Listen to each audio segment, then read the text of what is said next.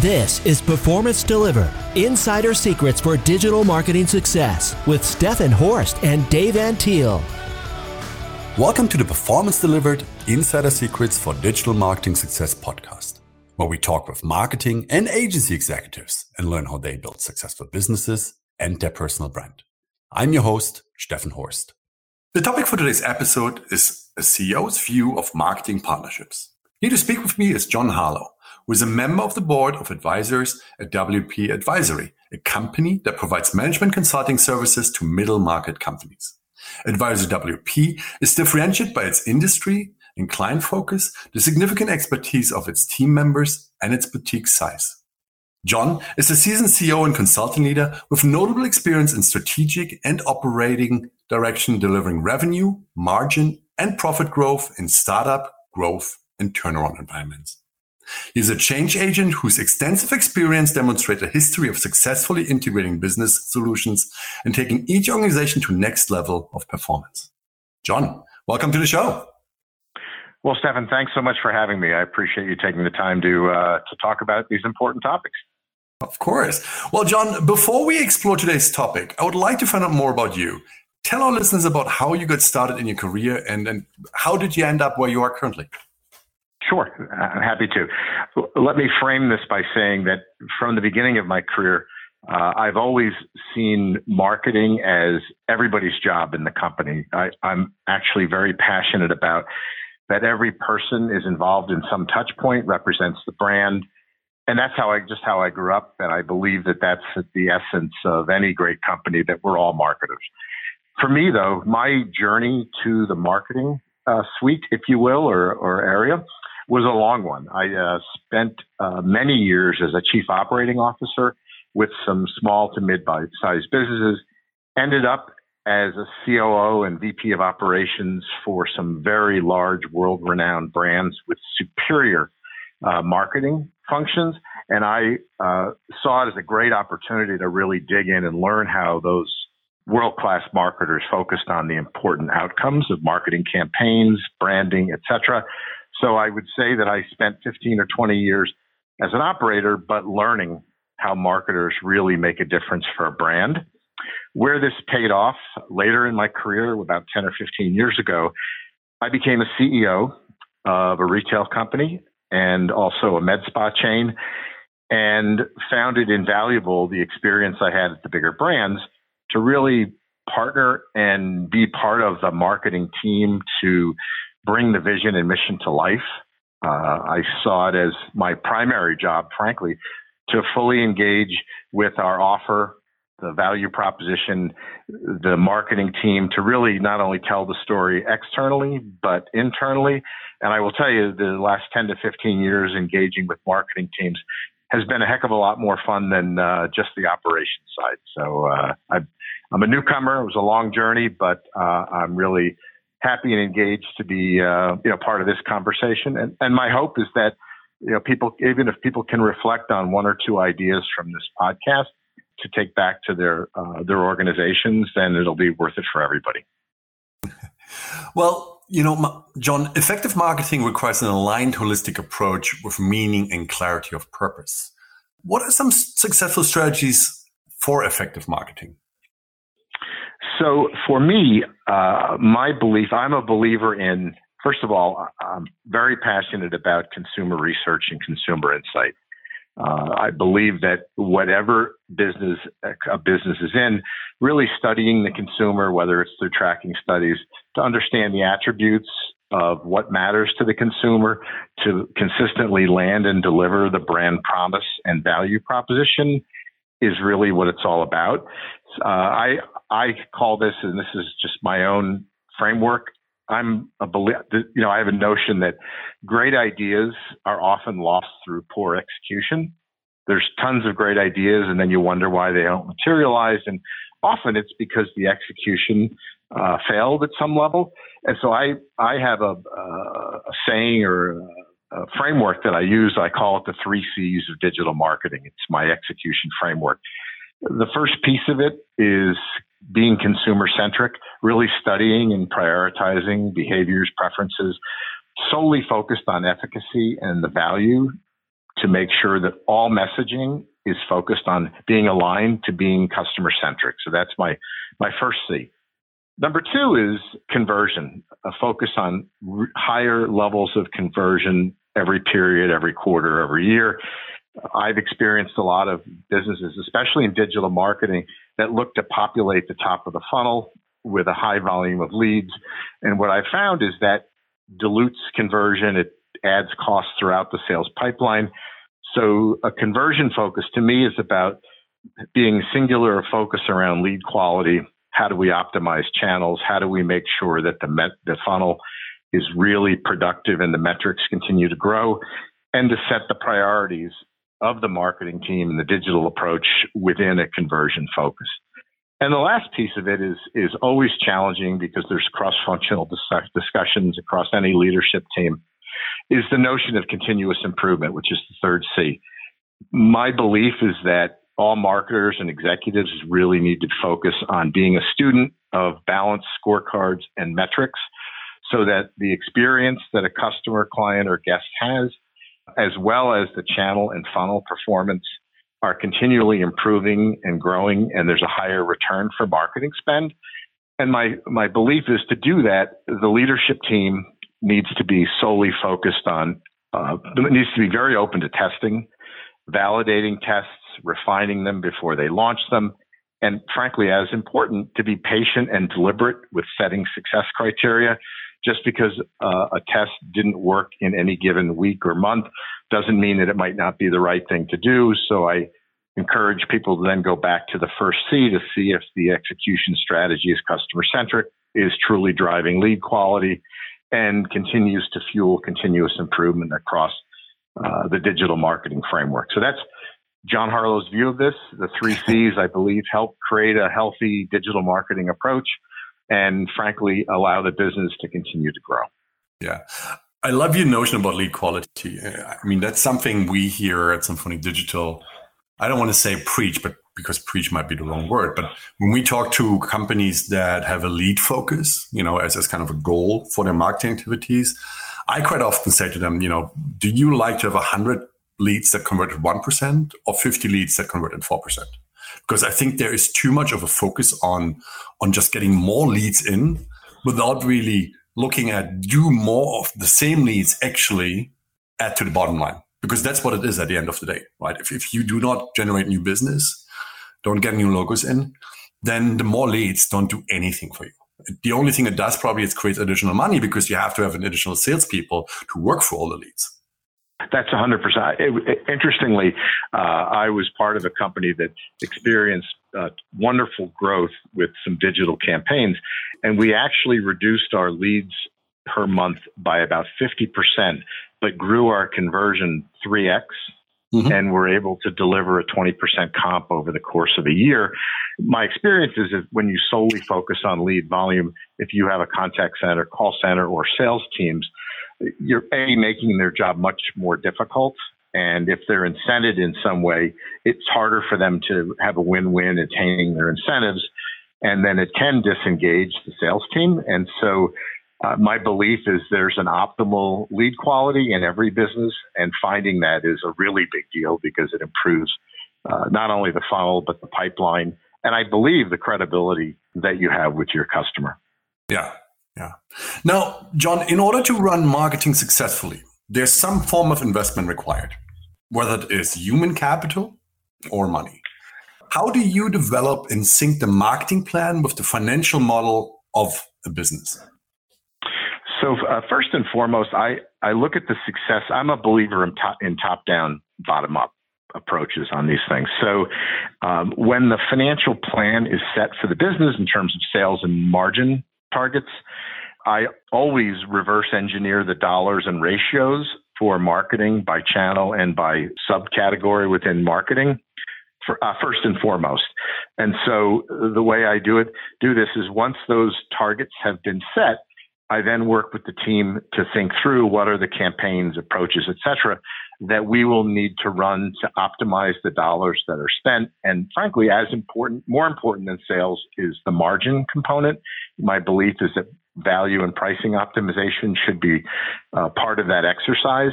And so when we get to a place where we've optimized it, if it allows us to really attain our targets based on the campaigns and initiatives that have been planned out, then we're set. If not, candidly, we then go back to the drawing board, not only within marketing, but within other functions to see if there's funding needed.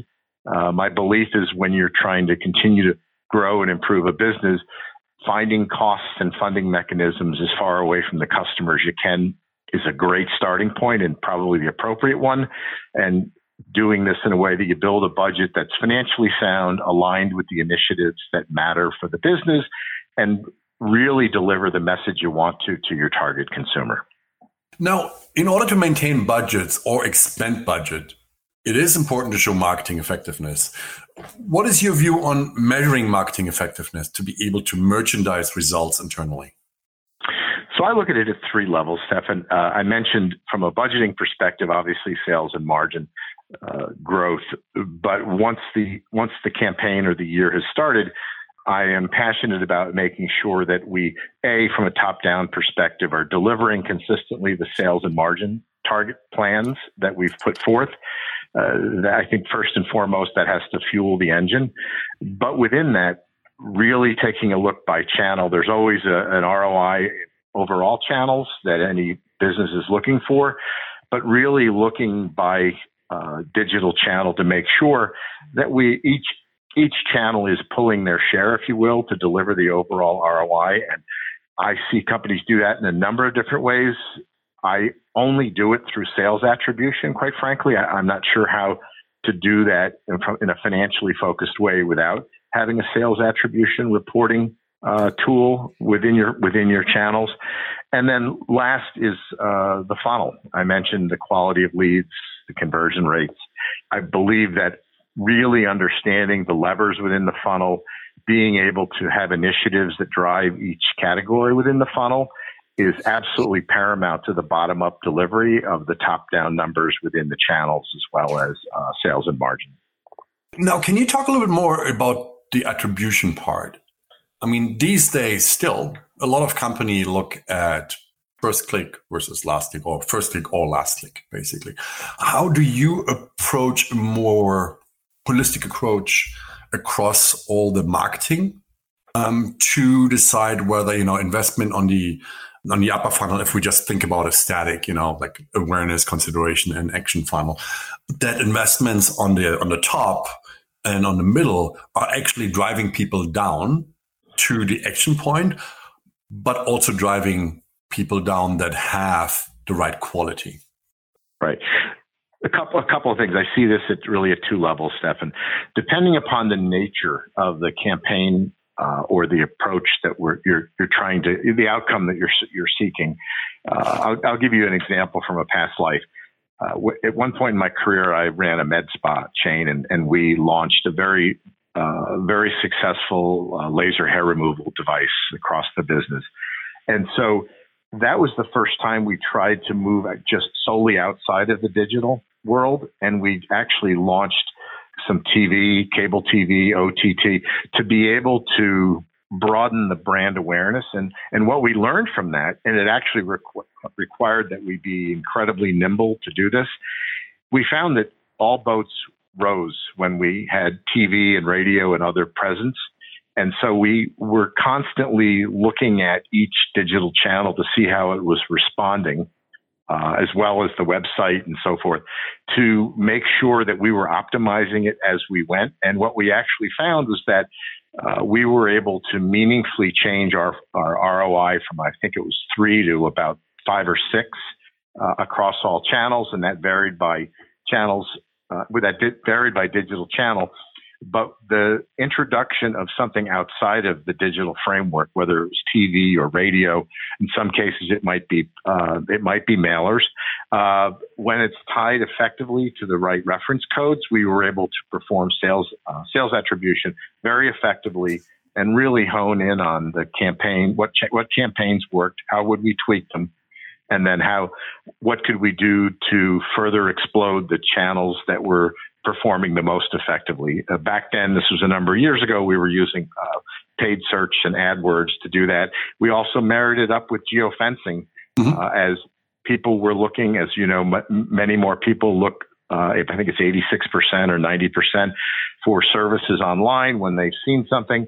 Uh, the geofencing component to us was very meaningful to get people to our locations. So that's an example of introducing things that might be external to digital marketing, but then using digital marketing, understanding the notion that it all boats rise within digital, and being nimble enough to to respond, react, and implement uh, ways to further optimize your ROI. Yeah, I, I love that. Um, you know, because I, I think it's so important that when you run offline activities to see what is the impact on the digital side at the time of of running in your case what you said for example tv spots right? Is there a lift there and, and, what kind of lift do you see? And does that lift translate into more orders you know or, or more site engagement for example? And then what happens with the site engagement? What are people doing then? Where are they air quote stuck or, or where do they leave the site? And I think there's just a, a, it would be an oversight not to mention it.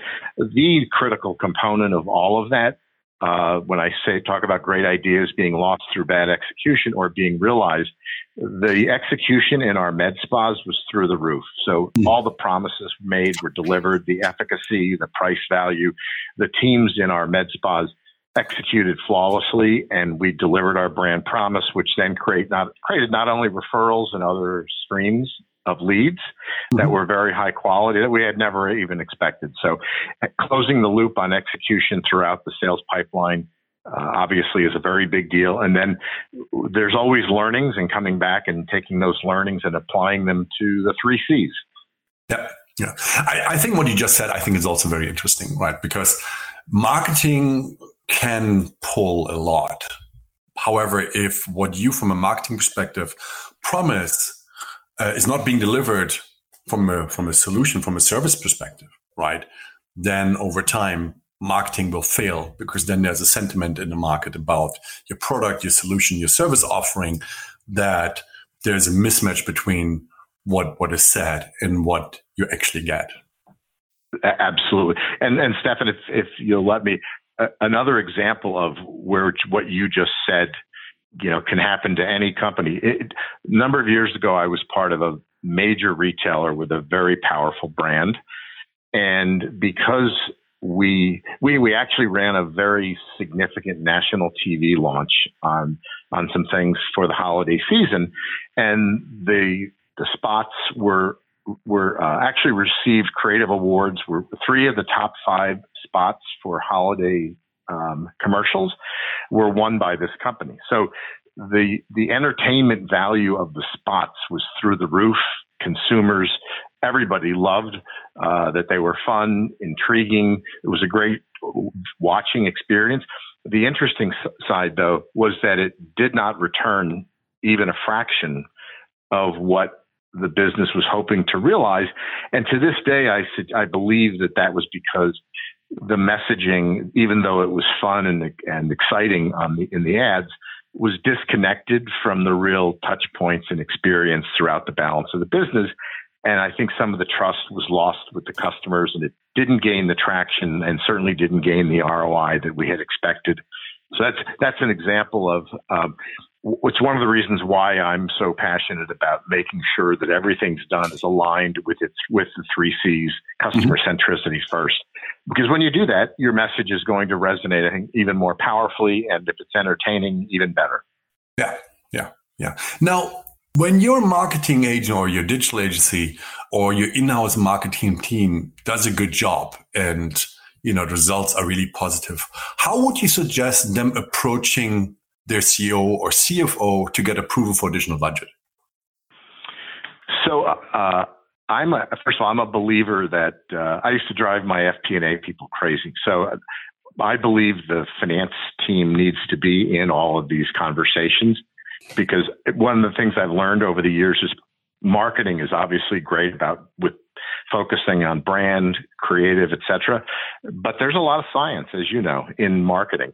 And so being able to do the channel analysis, the multivariate analysis is critical. And I believe that uh, ability or capacity to do effective piloting, multivariate analysis to show where there's incremental value in doing pilots and also being able to discuss where there may be campaigns that we discontinue.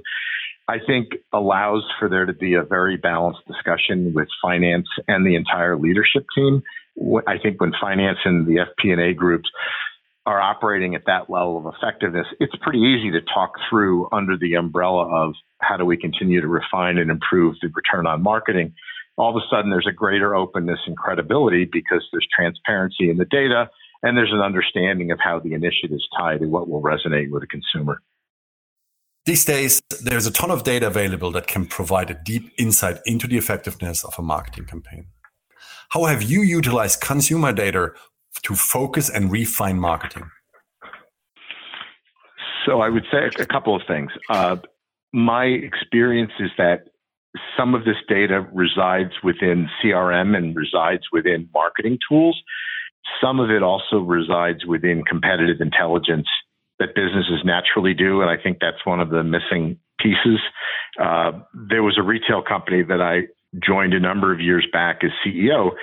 And, you, know, candidly, we uh, set all of our digital and marketing campaigns around the three things that our consumer told us through tracking studies that we needed to do better.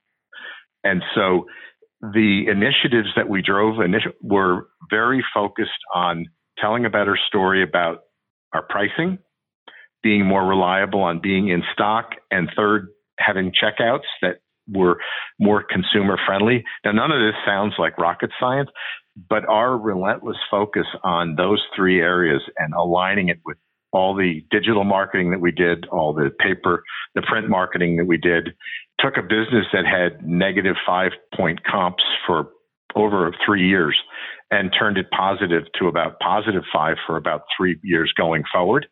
So, uh, my belief is that the combination of data that exists outside of marketing, having that being shared to help prioritize the messaging and the approach and the uh, not only digital but but if there is print and other media that's still being used. And marrying that up with the CRM data to really prioritize how we talk to best customers at every touch point. And th- those are those are two ways that I look at it a third dimension of it that I think it'll be important as we move forward. Uh, there are a lot of businesses who are now touching on uh, AI and predictive modeling my sense is that being able to use that data to anticipate where consumers are going to go next will be uh, infinitely will give first mover advantage to a lot of players who can already you know move into that space. Uh, and so uh, I believe that's where this ultimately ends up going. And I think there's tactical uses today for AI and predictive modeling. But my sense is the you know the, the leaders and the industries are thinking how to strategically use that data uh, to position themselves in a healthier way and, and frankly broaden channels and prioritize how they go after omni-channel solutions. Now, throughout this entire conversation, you mentioned a lot of times optimization.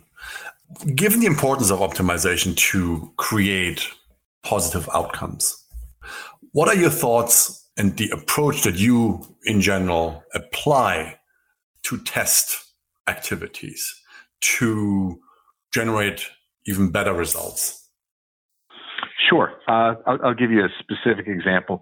So I'm, I'm, working with a business now that has struggled a bit in the world of uh, Facebook, if you will, and Google's at Google, and they uh, it's not necessarily new, but you know both Facebook and Google uh, are good, really good partners as it comes as it relates to you know dynamic optimization of ads, which sync up more closely with consumer behavior, which I think a uh, helps uh, helps create more clarity on what matters to drive purchase decisions, but also creates a level of precision that you could never do uh, years ago.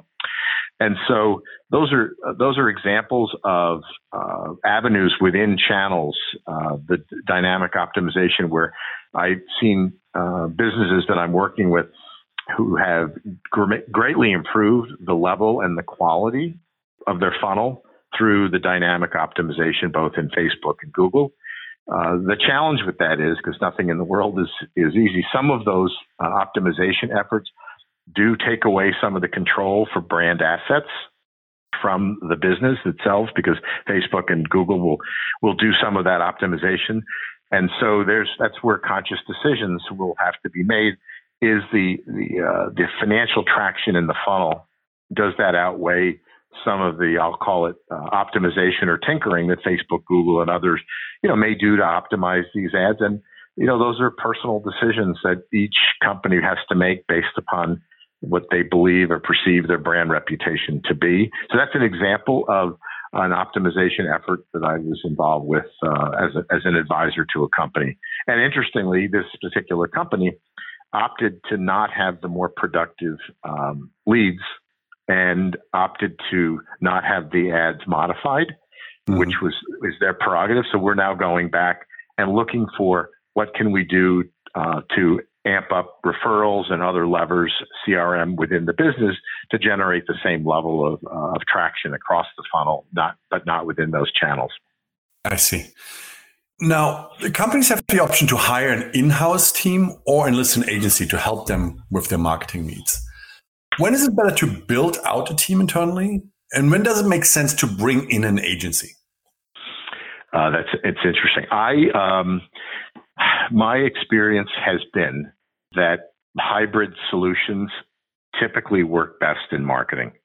My belief is that the time and effort that it takes to build out all the functionality and talent across marketing is pretty tough. So I, I'm a believer in focusing the nucleus on obviously the CMO, having a, you know, a top CMO who's, uh, uh, you know, a dream CMO who's strategic, uh, strong at execution, great with analytics. I believe for the most part, I like to have the creative in house and the consumer insights. And my experience has been, depending upon the talent in the business, to complement the team with digital and or media and or other expertise that we may either not have the the, uh, the procurement leverage or the expertise to do effectively. But I think that's a personal decision, scanning the internal and external capabilities. But I am, you know, I believe when you do that, you really have to partner at a level with the agency that has 100% transparency and candor to make sure that the talent that the agency brings to the table uh, will actually get to a different place. And I think if both if both parties can collaborate and focus on numbers, strategy, et cetera, and be and be and have open, healthy discussions that are sometimes painful, that's the ideal. I, have not really seen any business, uh, and I'm sure there are some that have 100% internal marketing and are able to, uh, you know, deliver quality talent and frankly applications and tools across the board uh, to do that. So that's that's just my my view on it. I think it's a it's a hybrid solution, and I think it is for most. Mm-hmm. John, thank you so much for joining me on the Performance Delivered podcast and sharing your knowledge on marketing partnerships or the view of NCO on marketing partnerships. If people want to find out more about you or your company or the company you're working for, how can they get in touch? So I would, for now, the best way to uh, to reach me in all candor would be through my uh, LinkedIn, which sounds painful. I, am operating these days as more of an independent contractor. So uh, if you if you look me up on LinkedIn, uh, it, it's uh, it's an interim consulting title that I have, and I know that may sound cumbersome, but today I do I'm doing a lot of contracting work, and it's easier than than referring through my clients. I think that's just trying to be respectful of them as well. Well, thanks everyone for listening. If you like the Performance Delivered podcast, please subscribe to us and leave us a review on iTunes or your favorite podcast application.